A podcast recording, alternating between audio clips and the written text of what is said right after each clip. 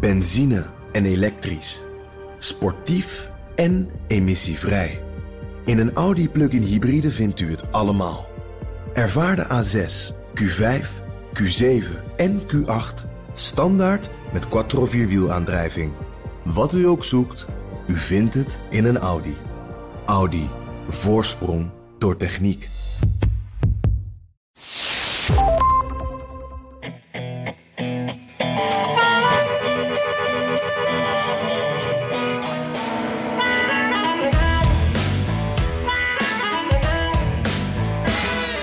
Oud-president mengt zich vol vuur in de campagne deze week. En het is niet Donald Trump. I need you to get off your couch and vote. Put down your phone and give TikTok a rest and vote. Ja, leg die telefoon eens neer. Maar er is nog meer. Een aanslag op de man van Nancy Pelosi. En hoe reageert Pennsylvania op dat moeizame debat van John Fetterman? Het is weer een extra aflevering van de Amerika-podcast. Mijn naam is Jan Posma. Ik zit weer achter mijn eettafel in Washington, D.C. Het uh, woestijnzand van Arizona zit nog in mijn haar, maar wel lekker aan mijn eigen koffie. Ja, en ik ben Bernard Hammelburg in de studio. Uh, ook met koffie. Onderweg naar jou toe, je weet het. Uh, volgende week al, geloof ik. Dan gaan we, gaan we, ja. zitten we allebei weer op onze vertrouwde plekje. Um, dus ja, uh, nu nog eventjes in, in overigens een stralend najaar in Nederland. Komt echt nooit voor oh, zoiets. Ja. Wat heerlijk. Want, ja. Bernard, ik, ik heb er een beetje moeite mee. Want ik, ik kom dus net uit Arizona. Daar was het heerlijk weer. Was het 30 graden, de zon scheen. We, we, zijn er ook allebei wel eens in de zomer geweest daar in Phoenix. Nou, het is midden in de woestijn, je brandt daar weg. Maar nu was het fantastisch.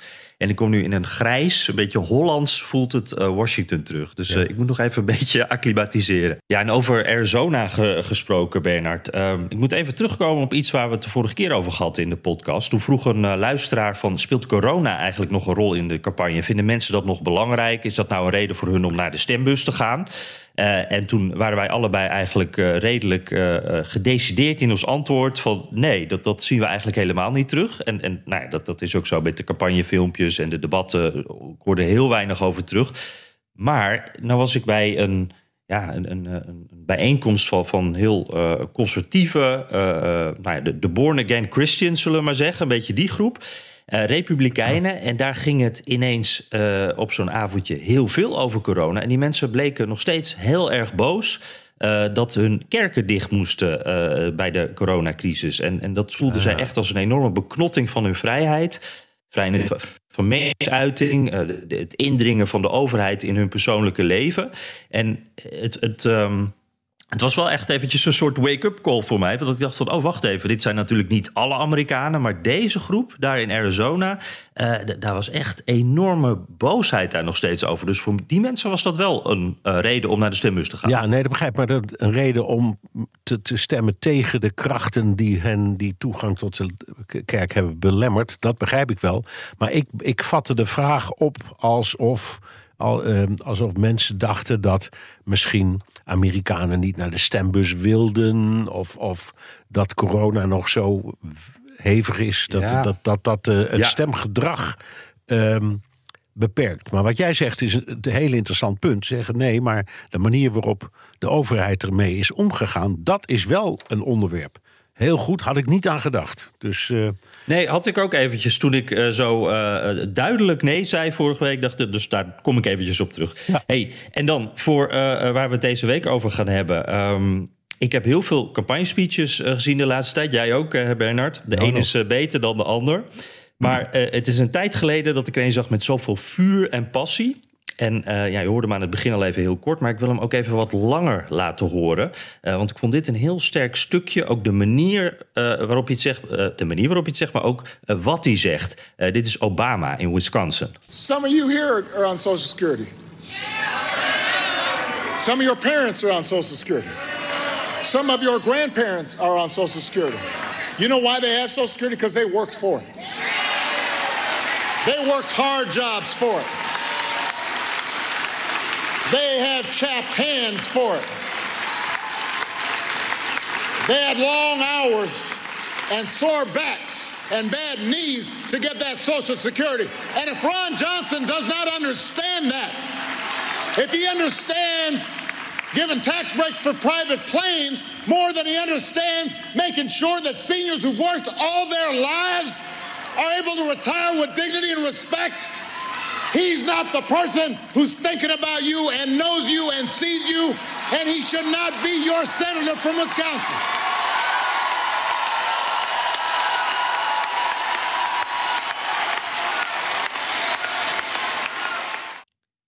Zo, ja, dit is een, eh, een boze Obama. Dit is ook eh, de dominee Obama, hè? zo klinkt hij. En ja, hoe de mensen erop reageren. En, en wat, ik, wat ik alweer was vergeten, Jan.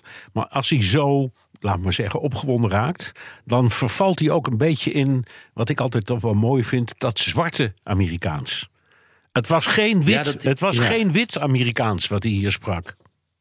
Nee, hij heeft dan een, een, net iets ander accentje, een net iets andere uitspraak van een bepaalde intonatie ook. Ja, ja, ja klopt. Dat, daar was in het begin nog wel eens uh, en, wat, en, en, uh, kritiek op, maar... Zeker, nou ja, maar goed. En ook die prachtige, wat dan heet de theorie van de, van de drieslag. Je zegt drie keer hetzelfde. Zitten hier mensen met AOW? Ja. Zitten hier mensen van wie de ouders AOW hadden? Ja, yeah. zitten hier mensen met wie de grootouders. Nou, dat heet, die theorie heet de drieslag. En dat is in de retorica een heel uh, mooi middel om over te komen. Als je iets drie keer hetzelfde zegt, dan blijft het hangen.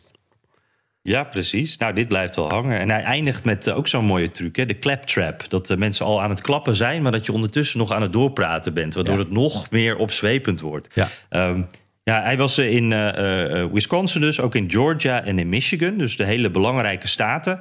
Hij gaat ook in de laatste week gaat hij ook nog naar Pennsylvania. Hij is volgens mij ook nog in Arizona zelfs. Dus Obama wordt echt helemaal in stelling gebracht. En Bernard, wat ik hier hoorde was een man die zich echt de afgelopen maanden thuis heeft zitten opvreten... toen hij aan de keukentafel de krant aan het lezen was. het vuur zat erin. Ook, ook, wat hij zei. Hij, hij legde echt contact met de mensen in de zaal. En dat is iets wat ik erg heb gemist bij Democraten uh, deze campagne tot nu toe. En ik denk dat hij eigenlijk veel beter verwoordt waarom ze naar de stembus moeten gaan dan, dan de meeste kandidaten dat doen. Hoe, hoe heb jij hier naar zitten kijken? Een paar dingen. In de eerste plaats, je hebt helemaal gelijk. Ik bedoel, de, het vuur spatte eraf. Eerlijk hmm. gezegd vond ik het meer vuur dan in zijn eigen campagnes. En ik denk omdat hij nu denkt: jongens, het gaat mis. Ik moet echt alles geven wat ik heb om dit schip drijvende te houden. En als ik dat niet goed doe, dan zinken we. Dat, dat, dat spettert er ook af. Alleen, uh, dat is een vraag die heb ik altijd bij dit soort dingen. Ook bij Trump met zijn schitterende rallies. Hè, waar, waar je ook soms met bewondering naar luistert en kijkt, laten we eerlijk wezen. Mhm. Tegen wie zegt hij dit? En wat gebeurt er met. Wat is het resultaat? Want als daar een zaal vol enthousiast klappende democraten zitten. Uh, die zeggen dat ze precies begrijpen wat het probleem van de AOW nou inhoudt. Dan mm. heb je nog niet de tegenstander of de wijfelaar over, het, uh, de, de, over de streep getrokken. Want die zit er helemaal niet bij. Die kijkt misschien mm. een stukje op de televisie. of die ziet een samenvatting in het plaatselijke uh, avondnieuws of zo. Maar die, die, die, die is daar niet zo actief bij betrokken. En dat is mijn, dat vind ik altijd, dat is het nadeel van die, van die rallies. Het, het, we moeten uitkijken dat we het niet een vertekend beeld geven. Nee, dat is waar. Ik denk wel dat die, wat jij noemt, die fragmentjes die dan op de lokale tv komen, maar die ook op social media worden gedeeld, dat dat nog wel uh, die, die, zwevende kiezer kan bereiken. Die mensen die nog twijfelen of mensen die net buiten uh, het Obama-kringetje zitten op dit moment of nog twijfelen daarover. Uh, ja, de, de, de Trump-supporter, die, die, bereik je niet natuurlijk. En, en het is ook iets, waar, hadden we het laatst ook over. Hè? De, die, de, de campagnes zijn zo op zichzelf gericht. Dat is hier ook zo. Dat, ja. ja. het is vooral de eigen achterban activeren. Opmerkelijk natuurlijk. Wel Obama, geen Biden. Terwijl het toch de campagne is die voor zijn partij, hij is de partijleider, wordt, wordt gevoerd. Wat, wat is hier ja. aan de hand? Wat, hoe zie jij dit? Ja, dit, dit is eh, de, de impopulaire beide natuurlijk. Uh, die op dit moment dus ook niet zo gewild is bij de kandidaten. Hij wordt niet veel gevraagd. Als hij er is, dan zijn, is het vaak voor fundraisers om geld binnen te halen. Dus gesloten zaaltjes waarbij de kandidaat dan niet zo nadrukkelijk met de president gezien wordt. Dus hij is gewoon een beetje ja, besmettelijk op dit moment, omdat hij zo, zo impopulair is. En ja, ik, ik vind het wel, het, het, is een soort, ik vind het altijd een beetje sneu als dat met de politicus gebeurt. in 2010, bij de midterms toen, was het andersom. Toen was Obama de besmette president die niet populair was en de kleefde van alles aan hem. En toen was Biden de, joviale volkse uh, vicepresident die het contact met de mensen had en die dus overal gevraagd werd en een enorm campagne aan het voeren was. En het is nu eigenlijk precies omgedraaid. Uh, dus ja, bijzonder om te zien. Ja. Uh, eerlijk gezegd, als je die twee mannen vergelijkt, dan snap je het ook wel een beetje. Want ja, ja, oh, ja. Biden is natuurlijk toch de man met de zachte stem en het microfoontje in zijn hand die een beetje stilstaat. Ogen toegeknepen bijna. Um, en dit, dit ontzettend energieke, ja, dat zit helemaal niet in hem. Dat heeft ook nooit in hem gezeten hoor, geloof ik. Nee. Uh, maar aan de andere kant, ja, als, als, zo, als, als zo'n partij zelf zegt. Of, of mensen in, in, in, de, in de provincies waar, waar campagnes worden gevoerd. Eigenlijk is onze eigen president niet welkom. Wat betekent dat dan voor het, voor het, het kiesgedrag? Ja, uh, dit is dus echt een, een barrière, denk ik, waar die democraten overheen moeten. Want ik denk als uh, hun eigen kiezers ook eerst aan Biden denken... dat, nou, dat, zinnetje van Obama net, hè, kom van die bank af, leg je telefoon weg... Ik kan in dit land niet stemmen, maar ik dacht ook even van... oh, wacht even, we moeten bij de les blijven. Maar als je Biden hoort praten, dan, dan, ja, dan gebeurt er eigenlijk niks. Dan, dan word je niet echt geactiveerd. Niet zo snel in ieder geval. En uh, dus dit, geeft, dit is weer dat moment dat je ziet wat het verschil is tussen een kandidaat waar de, de, de, de, mensen verliefd op zijn, een Obama, of verliefd op waren en dat gevoel graag weer terug willen halen.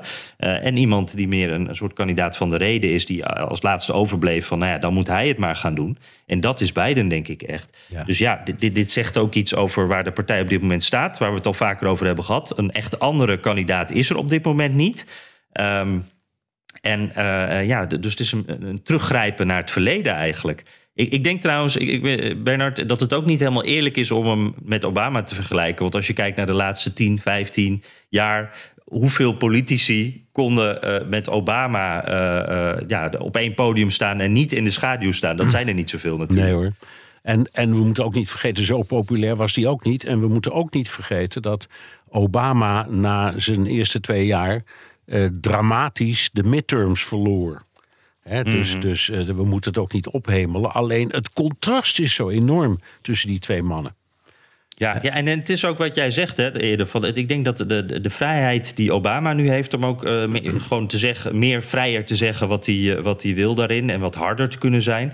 Ik denk ook dat dat voor de kiezer geldt. Want je kan nu uh, klappen voor Obama zonder dat dat echt gevolgen heeft. Want die man is toch geen president. Dus de fouten die nu gemaakt worden, kan hij toch niks aan doen. Dus dat maakt zo iemand dan ook weer populairder. Hè? Dat, het positieve van het verleden blijft hangen. Maar het negatieve van de, de, de, het regeren, de problemen van dit moment, wat aan beiden hangt, dat heeft Obama niet. Nee. En ik vond daarnaast ook echt heel sterk hoe hij uh, steeds inhoudelijke redenen gaf waarom democraten moeten gaan stemmen.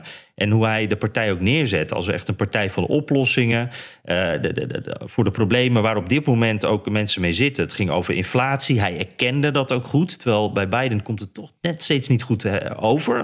Alsof hij zich toch niet helemaal kan inleven. Uh, criminaliteit, abortus kwam voorbij. En hij zette echt heel goed neer waar democraten voor staan. En waarom het dus, als jij een democraat bent, het belangrijk is om te gaan stemmen en niet op die bank te blijven zitten.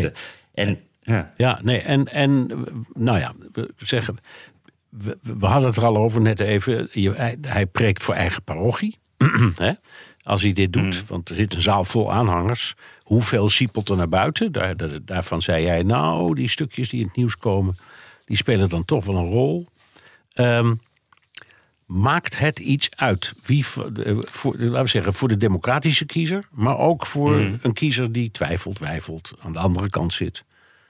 Wat denk je? Ja, ja ik, oh, dus, dit is echt de hamvraag. Hè? Uh, ik denk wel dat het. Uh, ik denk niet dat het heel veel gaat helpen, maar ik denk wel dat het een beetje gaat helpen. Want ik denk dat er echt wel een groep kiezers is die denkt: ik wil echt wel gaan stemmen in november, maar ik weet gewoon echt even niet waarom. Want er is zoveel negativiteit. Er is eigenlijk niks waar ik echt in kan geloven. Ik hoor alleen maar mensen elkaar afmaken. En dan komt deze Obama voorbij, die toch nou, dat inspireren waar hij goed in is. Dat, dat, dat, dat, gevoel goed over weet te brengen. En ik kan me dan toch voorstellen dat mensen denken van... oh ja, dit was de partij waarvoor ik ooit gestemd heb. nou, vooruit, dan doe ik het dit jaar nog een keer. Maar ik kan me niet voorstellen dat het enorm verschil gaat maken. Nee, maar het fragment dat je liet horen... dat was dan toch een fragment, eigenlijk klassiek... waarin hij niet opschepte, zal ik maar zeggen, over de, Democratische Partij, maar de, de tegenstander zwart maakte. Die, ja, dat, is ook waar, daar heb je gelijk. Ja, ja, ja. En, en, en dat enorme enthousiasme, dat kwam om omdat hij een aanval deed op de tegenstander. Ja, dat is waar. Maar ik denk wat hij hier heel goed doet... en waardoor het toch een beetje anders uh, wordt... is dat hij heel goed die connectie met het publiek legt. En echt dat probleem ook neerlegt van... hé, hey, dit zijn de gevolgen voor jullie persoonlijk daardoor maakt hij er toch iets positiefs, vind ik, van iets, iets activerends van. En dat vind ik, uh, ja, dat doet hij gewoon heel goed. Ja. Um, Zijn programma is nog niet voorbij, hè? Hij, hij blijft, uh, hij, blijft nog, e- hij blijft nog even toeren.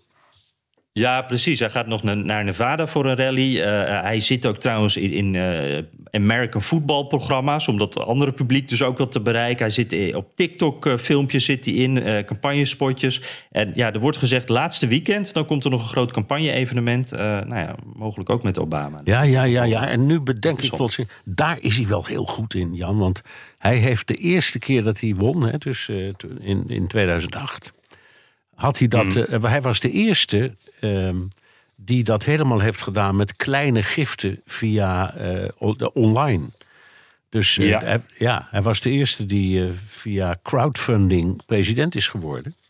Dus hij weet erg goed de weg op de sociale media. En, en je noemt TikTok, je noemt um, nou ja, programma's waar die in zit. Amerika voetbal, al die dingen. Ja, ja, Heel goed. Nou, benieuwd. Dat kan niet wel hoor. Ja, uh, even wat serieuzers. Want dat, dat was echt wel een heel eng bericht. wat hier uh, op vrijdag uh, in Amerika in ieder geval binnenkwam. Paul Pelosi, de, de man van Nancy Pelosi, de democratische leider in het Huis van Afgevaardigden. Een hele belangrijke vrouw in Washington, Washington natuurlijk. Die, die, haar man die werd aangevallen in zijn huis in San Francisco door een man met een hamer. En ja, die, die indringer riep: Where is Nancy? Nou, Nancy die was in Washington op dat moment. En daarna volgde een worsteling waarbij Paul Pelosi een schedelbreuk opliep. Ook nog andere verwondingen. Uh, ja, dat gebeurt allemaal op een moment dat er al echt wel wat spanning is richting de verkiezingen. En Bernard, ik weet niet hoe het met jou zat, maar ik moest meteen, eh, toen ik Where is Nancy hoorde, moest ik meteen naar 6 januari ook denken aan de bestorming. Ja, maar natuurlijk, dat was natuurlijk ook, dat gold voor iedereen, voor mij zeker ook. Ik heb uh, ook met verbijstering die, die berichten allemaal gevolgd, omdat het het eerste wat ik, wat ik dacht, natuurlijk ook 6 januari, joh, dit is, uh, dit is een. Uh, dit is een, uh, de volgende aflevering in een vreselijke dramaserie. Maar mm. ik dacht ook, um, het heeft ook wel heel veel te maken met het ophitsen. Um, het, het, je, hoort, je hoort zoveel ophitserige taal dat um, ook, ook, ook als reactie hierop, hè, zoveel mm. mensen die zeggen: ja, ja, nou ja, goed, maar ja, hij is ook zo boos hè, op, op die verschrikkelijke democraten. Ja, dat vond ik. Ja, ja Zo van een beetje vergoeilijkend. Van, nou ja, hij heeft ook wel reden om boos te zijn. Ja, precies. Dus je mag ook dan rustig uh, de man van een tegenstander de hersens inslaan met de hamer. Daar is toch niks mis mee? Een beetje dat, hè? Ja. Ja, precies. Ja. ja, dat vond ik ook. En wat me ook heel erg opviel was hoe het meteen ook uh, een hele politieke discussie werd. Die, die eigenlijk heel erg uh, afleidt ook van waar het eigenlijk om gaat dat deze persoon is aangevallen.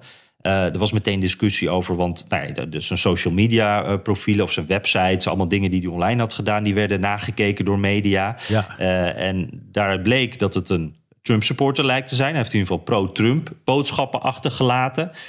Um, en hij uh, hangt ook allerlei complottheorieën aan. Hij is ook uh, in de QAnon-kant zit hij. Dus dat, dat, is ook allemaal ja, de rechts, rechts complothoek, zeg maar.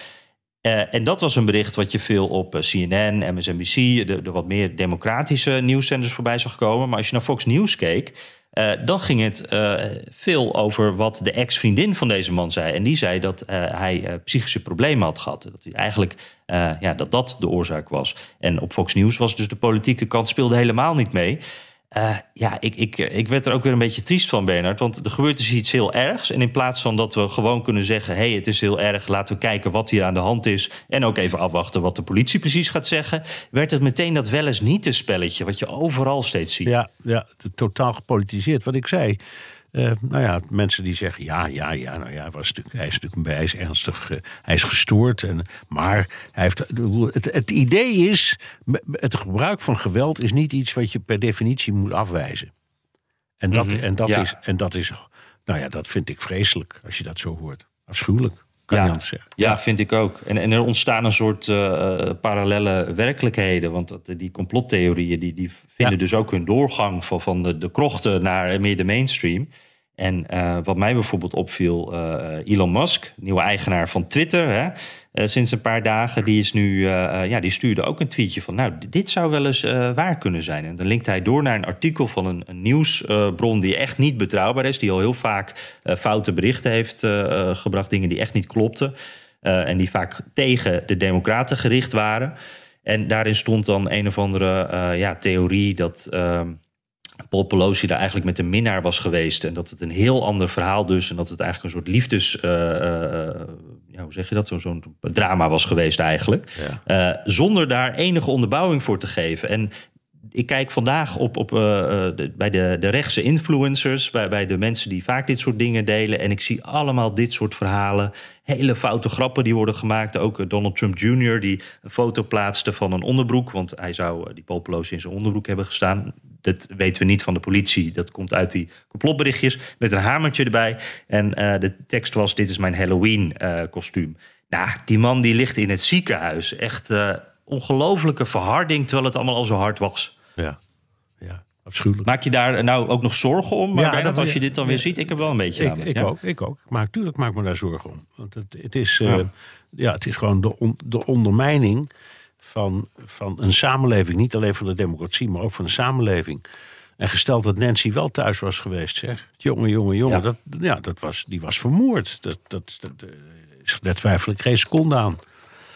Ja, ja. ja. nee, precies. En, en, dat was na 6 januari natuurlijk ook al van... nou, als, als, zij, als ze haar te pakken hadden gekregen, wat was er dan gebeurd? Ja. Dat, uh, ja. ja. Ze loopt echt gewoon gevaar. Uh, en met haar meerdere uh, politici ook. dus dat, nou... Tragisch. Ja. Hey Bernard, moeten we tenslotte nog even over Pennsylvania hebben? Hè? Ja, want, ook spannend. Uh, ja. Ja, ja, precies. Heel spannend. Want dat is echt een van de belangrijkste races, uh, de, de senaatsrace daar. Daar wordt misschien wel beslist wie de meerderheid krijgt in de Senaat. Maar die John Fetterman die staat behoorlijk onder druk. Uh, in de peilingen loopt het steeds dichter naar elkaar toe. hij heeft een heel matig debat gehad. Want uh, uh, hij had, uh, nou, dit verhaal hebben, heeft de vaste luisteraar al gehoord natuurlijk, maar hij had dit voorjaar een beroerte. Hij lijkt er nog niet helemaal van hersteld. Hij zoekt heel erg naar zijn woorden. nog even terug te halen. hier werd hem gevraagd waarom hij zijn standpunt over, standpunt over schaliegas veranderde. So how do you square the two? Oh, I, I, I do support fracking, and I don't, I don't. I support fracking, and I stand and I do support fracking. Okay, thank you, Mr. Fetterman. Ja, als ik uh, kiezer was, dan zou ik nu ook wel even twijfelen, moet ik eerlijk zeggen, Bernard. Zijn Ja. dokter zegt dat hij helemaal gaat herstellen. Uh, ja, maar dat is niet wat ik overal hoor en zie. Uh, het gaat al allemaal over uh, dit soort fragmentjes. Uh, Ja, ja, ja, ja. En, en, en eh, de, Herschel Walker, zijn tegenstander, ja, die spint daar gaken bij. Die hoeft niet zo Nee, nee, dit is uh, Dr. Oz. Hè? Dit is Oh, Dr. sorry, Oz. sorry, ja, Dr. Oz. Ja, ja, ja. Dr. Oz, die spint... Walker was dat dan raar, maar in die andere, in Georgia. Ja, precies. Nee, nee, de Dr. Oz die spint er garen bij. Want die heeft in dat debat ook helemaal geen enkele opmerking gemaakt over Vettermans gezondheid. Wat ik heel Nee, slim- dat hoefde eigenlijk niet, Wat ik heel slim van hem vond. Ja. Ja, ja, precies. En, en ik, eh, nou, ik kreeg er ook veel vragen over van mensen die zeiden van... Nou, had hij zich niet terug kunnen trekken, die Fetterman? Ja. Eh, dit is toch eigenlijk heel onhandig. Eh, toen zag ik, volgens mij had hij in augustus... dat was het laatste moment geweest. Maar ja, dat is ook een zo, dat is voor hemzelf dan politieke zelfmoord. En, en ook voor de democraten was dat wel heel lastig geweest. Hè? Als er dan een nieuwe kandidaat had moeten komen... wie Ja. moet dat dan worden? Ja, dat, dat kan eigenlijk ook niet. Nee, nee. Nou fijn. Eh, je zegt in de peilingen eh kun je het zien. Ja, ze, ze zitten vlak natuurlijk veel nek aan nek, neem ik aan. Ja, eigenlijk gelijk. Ja. Ja, ja, ja, ja, precies. Nou, Jan. Hey. Om de luisteraar even te laten bekomen, onderbreken wij de Amerika-podcast extra voor een zeer belangrijke mededeling. Benzine en elektrisch. Sportief en emissievrij. In een Audi plug-in hybride vindt u het allemaal. Ervaar de A6, Q5, Q7 en Q8 standaard met quattro vierwielaandrijving. Wat u ook zoekt, u vindt het in een Audi. Audi. Voorsprong door techniek. Jan, zullen we naar de luisteraars vragen? Eh, Ja, leuk. Je, je kunt een vraag naar ons sturen via mail of via de Amerika Podcast WhatsApp. Dan kun je ook een boodschap inspreken. Het nummer is 0628 135020. Ja, en uh, houd een beetje binnen de perken. Als je het uh, voicemailberichtje op iets van 30 seconden kan houden, bijvoorbeeld, dan uh, hoeven wij er niet in te knippen. Is wel zo makkelijk. We hadden een hele leuke audiovraag deze keer. En die kwam van Koen Kooi. Heren, Koen Kooi hier, luisteraar vanaf het allereerste uur. De allereerste aflevering, is echt alweer een hele tijd geleden. Uh, ik heb een vraag over de verkiezingsfraude. Uh, er wordt natuurlijk de hele tijd gezegd door de Republikeinen nu dat ze nog niet uh, per definitie zeggen dat ze de uitslag accepteren. Maar zou het niet sterk zijn van de Democraten als ze gewoon zouden zeggen: Nou, kom dan maar met een voorstel hoe we het wel waterdicht krijgen. Met hun eigen experts. en dat ze op die manier kijken of ze komen tot een soort future-proof uh, omgeving. Want dit werkt natuurlijk niet op de lange termijn. Ik hoor het graag. Groot fan. Fijne dag. Ja, goeie vraag. Mooi. Uh, ja. Uh, het, het punt is, de Republikeinen zeggen ja, we hebben een plan. En dat is Hmm. uitsluitend stemmen in een kieshok. Niet meer per post of op een andere manier. Uitsluitend Hmm. bij het overleggen van een ehm, foto-ID. Uh, en dan komt het allemaal vanzelf goed. En, en hele goede controle houden bij die stemmachines. Zorgen dat, wij, dat wij kunnen kijken wat daar allemaal gebeurt. Dan wordt er niet En gefraudeerd. geen deep state daar. Hè? Geen dat, deep state. Dat gevoel van Ja. uh, mensen die we niet kunnen vertrouwen, die zijn daar nu de baas, die moeten er ook weg. Ja, en ik, eh, nou, je kent mijn standpunt. Ik, eh, iedereen wordt altijd heel boos als de, als de Republikeinen zo'n kritiek hebben op, dat, eh, zeg maar op de techniek van stemmen. Maar ik ben het wel een beetje met ze eens. Ik vind het ook eh, verwarrend hoor. Hier mag per staat, hier mag je per post. En dan mag je per post van tevoren.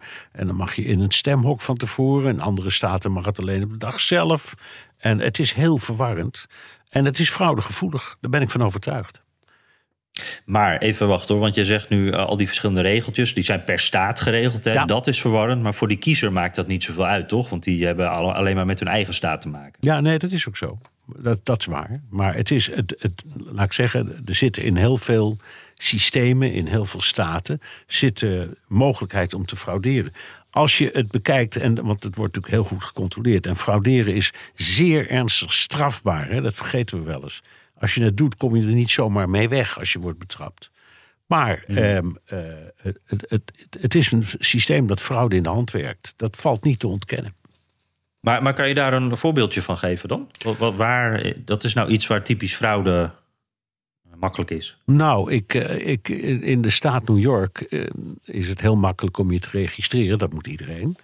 Ehm, en dat hoeft formeel niet met een identiteitsbewijs. En het stemmen ook niet. Dus je gaat naar het stemhok Ah, en je zegt... eh, eh, mijn naam is Bernard Hammelburg eh, en ik kom nu mijn stem uitbrengen. En dan kijken ze na en zeggen ze... ja, dat klopt, want je hebt je in dit district geregistreerd. Maar het wordt verder niet gecontroleerd. En eh, nou ja, ik mag helemaal niet stemmen, dus ik geef een fout voorbeeld. Maar ik ken iemand in New York die helemaal geen Amerikaan was... en jarenlang daar heeft ge- gestemd. Hm. Omdat hij gewoon... Dat is, dat is wel dramatisch, ja. Ja, en gewoon met zijn eigen naam. Want Ja. je staat, Oh, ook je- nog, Ook nog, want je staat nergens ingeschreven. Dus er gebeurt ook verder niks. Ja. Ja, ja. dus, eh, ja, dus ik ken zelf zo iemand die dat heeft gedaan. Dus ja, het is, het is een raar systeem.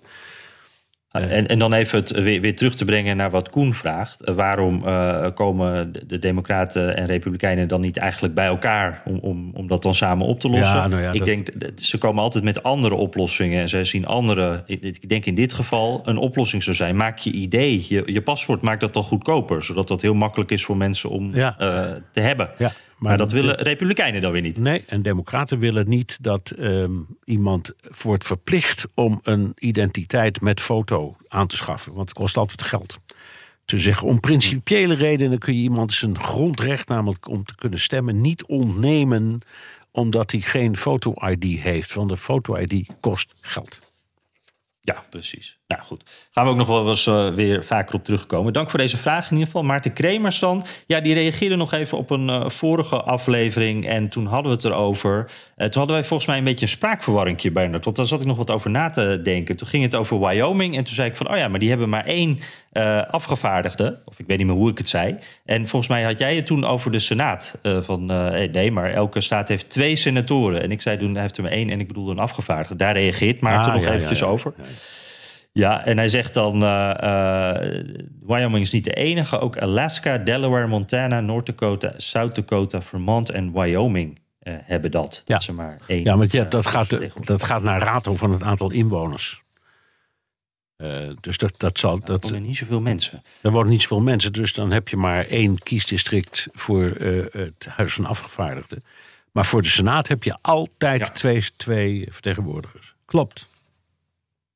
Precies. Ja, hey, en een hele leuke vraag. Ik ben benieuwd naar het antwoord. Wat is het meest memorabele moment wat Bernard in zijn lange carrière heeft meegemaakt bij een verkiezing? Oef. Ja, daar, het even stil. Daar overvallen jullie. Over. Nou, ik, ik weet dat ik meereisde met Bill Clinton, toen nog nooit iemand van hem had gehoord in het begin van zijn campagne, die hij uiteindelijk ook heeft gewonnen. En toen kon je nog, toen eh, waren er zo, was zo weinig belangstelling, zo weinig journalisten, dat we allemaal, inclusief de kandidaat, in één busje gingen. Dus ik ben, ik ben, met, die man, ik ben met die man heel New Hampshire doorge, doorgereden. Um, en dan vertelde die gewoon ook waar, waar we heen gingen en waarom. En waarom dat zo belangrijk was. En op een bepaald moment stonden we in een bowling alley. Um, dus een, een kegelhuis uh, in, een, in een gemeente waar misschien uh, 400 mensen woonden. En ik riep dus, wat, wat is nou de zin om dit soort dingen te doen?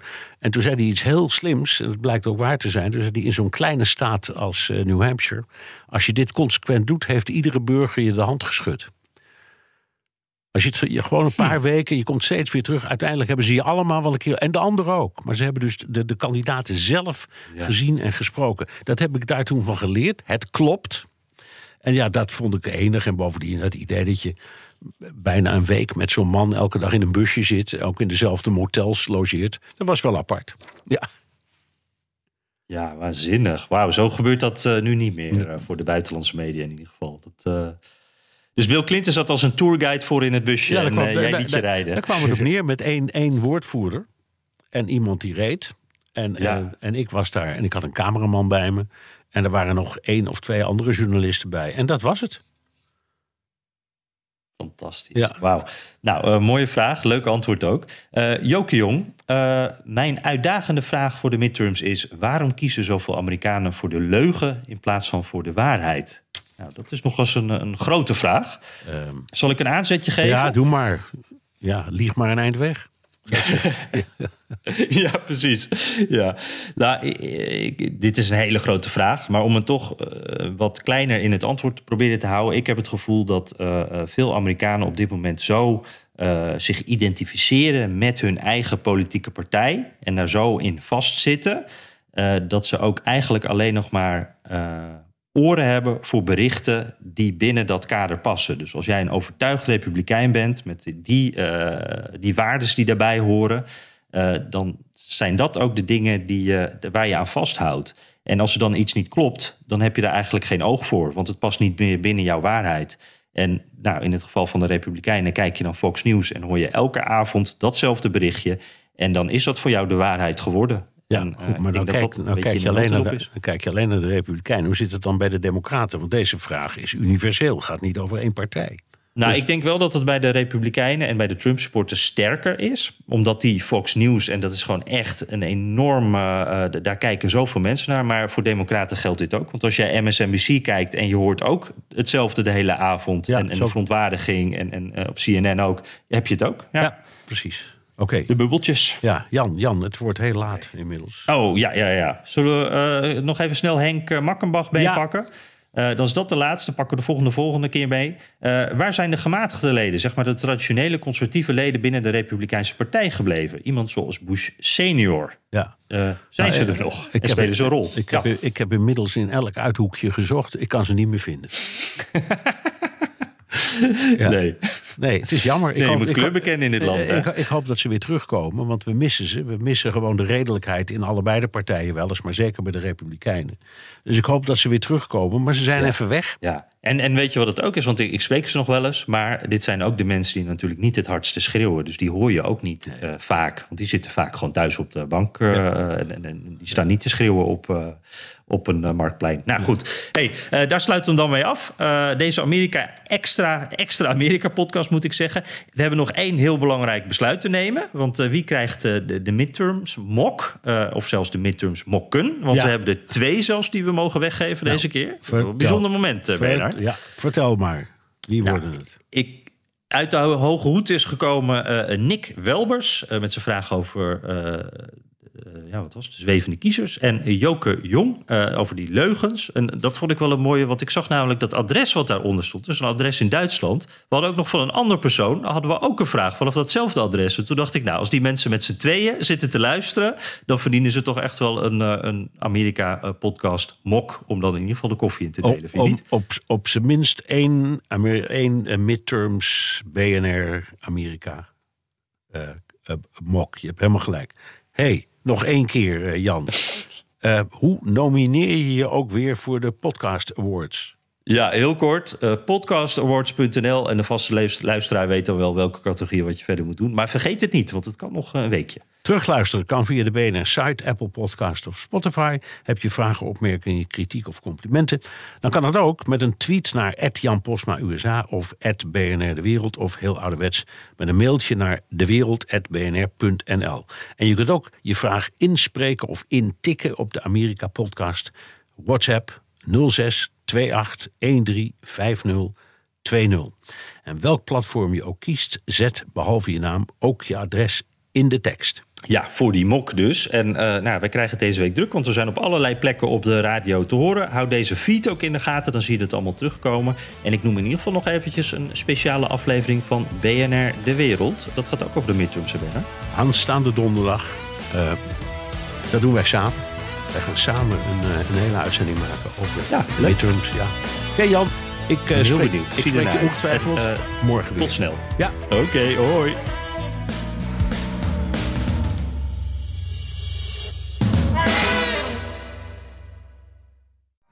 Benzine en elektrisch. Sportief en emissievrij. In een Audi plug-in hybride vindt u het allemaal. Ervaar de A6, Q5, Q7 en Q8 standaard met quattro vierwielaandrijving. Wat u ook zoekt, u vindt het in een Audi. Audi. Voorsprong door techniek.